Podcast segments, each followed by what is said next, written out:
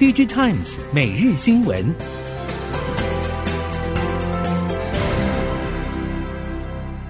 听众朋友们好，欢迎收听 DigiTimes 每日新闻，我是翁方月，现在为您提供今天的科技产业新闻重点。首先带您关心，中国已经成为名副其实的面板大国，不止产能最大，且还能主导价格。以 LCD 面板产业来说，已经成为中国主导的寡占产业。以目前全球面板态势来观察，最有可能发生整并与重组的地方也未在中国。以近期来说，业界就传出南韩面板大厂乐金显示器位在广州的八点五代 LCD 工厂有可能会卖给创维，并交由创维营运。如果是创维接手 LCD 广州八点五代厂之后，预期将增加该厂采购数量，但也会进一步减少其他供应商采购。在这样的情况之下，京东方为了确保面板出海口，进一步出手收购冠捷的代工业务，也被外界解读成是一步可行的棋局。如果真是如此发展，预期将对电视和液晶监视器代工版图带来重大的变化。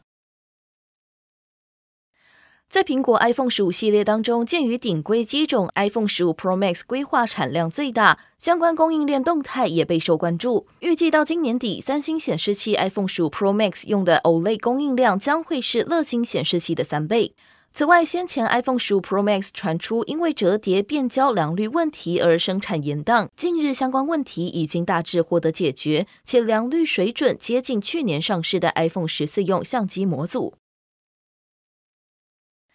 苹果 iPhone 十五来势汹汹，外界预期苹果十月在台湾手机销售占比可望由目前将近百分之二十五上冲到百分之四十以上。但 Android 阵营业者无惧竞争，包括 Vivo 和小米等，近期都有新品在台湾上市。通路业者认为，近期品牌商有志一同强化高阶手机战力，同时将性价比推向极致，有利于刺激终端市场买气增温，同时让手机品牌商的市占排名再度洗牌。小米和 vivo 将接连推出新机，外界预期除了第四季苹果渴望重新站上台湾手机龙头，三星、OPPO、小米、vivo 的销售也将进入白热化，并让第四季台湾手机销售排名出现更剧烈的变动。小米集团为了强化东亚经营力度，日前整合该区域业务，成立东亚地区业务部门，李刚健出任总经理，统筹营运规划。对应台湾市场需求，李刚健将以力推高阶手机、强化智慧物联网生态系、线上通路精细化、实体通路提效以及电信通路差异化等五大战略，拉抬小米在台湾的经营表现。李刚健表示，目前小米东南亚区业务推展主要锁定香港、澳门、台湾、日本以及南韩等地区。港澳部分将持续提高营运力度，日本方面则是与 KDDI 和软银等合作，加深与电信业者的合作与 AIoT 产品线推广。至于南韩部分，短期内将以 AIoT 产线为切入点，并寻求全品类产品线发展的可能性。记忆体减产效应持续发威，随着上游原厂紧缩供给，各界预期市场价格回涨成为趋势。九月现货价格迎来 NAND Flash 以及 DRAM 双重调涨的局面，尤其是 NAND Flash Wafer 报价单月涨幅大约达到百分之二十。DRAM 调整脚步虽然比 NAND 落后，但手机搭载记忆体近一个月内涨势突起，华为被视为最大的推动力。业界预期记忆体减产趋势将延续到二零二四年，将带动整体供需逐步平衡。景气低迷导致终端需求减少，两岸 MCU 市场笼罩在杀价竞争的氛围当中。近期市场传出有部分型号 MCU 需求已经开始陆续回补，中国 MCU 业者价格也相继回调。台系 MCU 业者则严阵以待，仍然将去化库存视为现阶段的首要目标，将持续观察中国市场情形。为了应中国业者的低价策略，今年初台系 MCU 业者已经相继调降价格，依照不同应用领域与个别客户协商降价策略，让毛利率呈现下滑。台厂像是新唐、盛群、灵通、松汉、迅捷、应广、宏康、双全等业者都力拼毛利率维持在三到四成左右。电子纸大厂元太科技受到产品转换不顺影响，两度下修今年展望，预估全年营收与去年持平或是小幅下滑。与元太关系密切的电子纸应用产品设计制造商正耀，虽然也受到电子纸产品转换影响，但因为有子公司的贡献，预估今年营收成长幅度仍然可以达到两位数。主要原因来自于沛亨与其他子公司的贡献挹注。正耀目前持股沛亨大约四成，沛亨八月合并营收为新台币二点五亿元，是加持正耀今年营运成长动能的重要推手。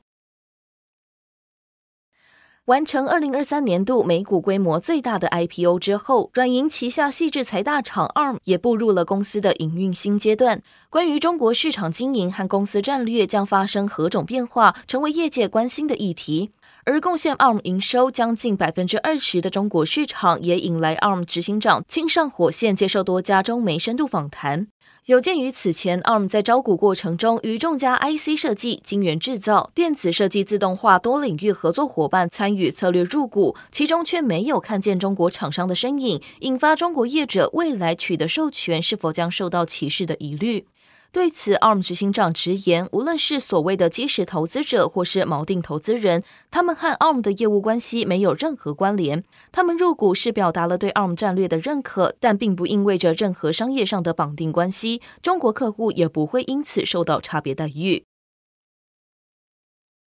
WiFi 七规格正式进入快速成长期，晶片战局也变得越来越白热化。台系业者包括主晶片平台厂联发科、瑞昱、射频前端模组厂利基以及 PMIC 业者莱捷，都在积极准备应战，并寄望 WiFi 七商机在明年能成为重要的成长力道。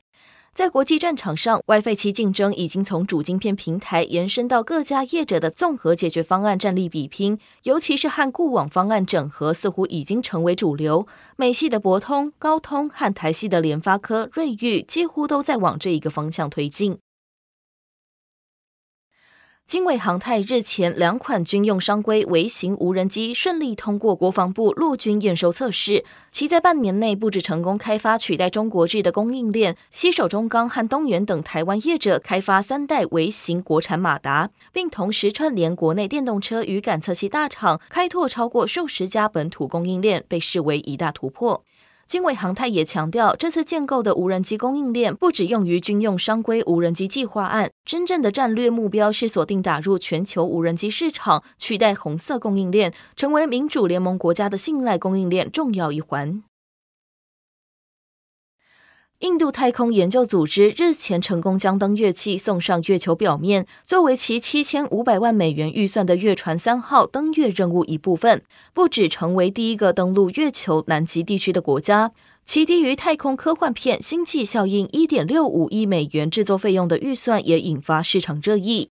印度太空研究组织将其低成本归功于采购更低价的零组件以及更低廉的劳动力成本。就此进一步深究，更可以归功于产业响应印度政府从二零一四年起推动的印度制造政策方向。根据了解，印度已经有一百五十多家太空相关业务的新创成立，并且持续快速发展当中。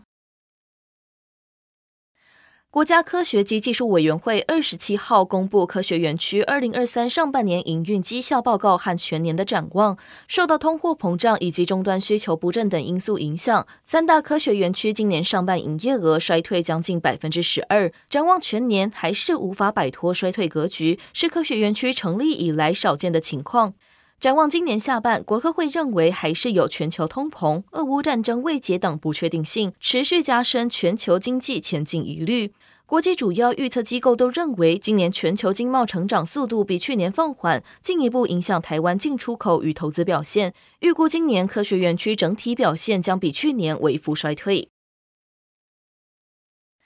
美国底特律三大厂通用汽车、福特汽车、Stellantis 近期陷入全美汽车工人联合会大规模罢工，至今仍然没有平息。供应链预估，接下来得关注的是三大厂手中的订单，恐怕将流向与其同质性的外资品牌手中，特别是美国消费者最爱的皮卡车，是对手虎视眈眈的目标。非但如此，三大厂还得担心妥协加薪后成本竞争力下降，订单抢回力道是否会受到冲击。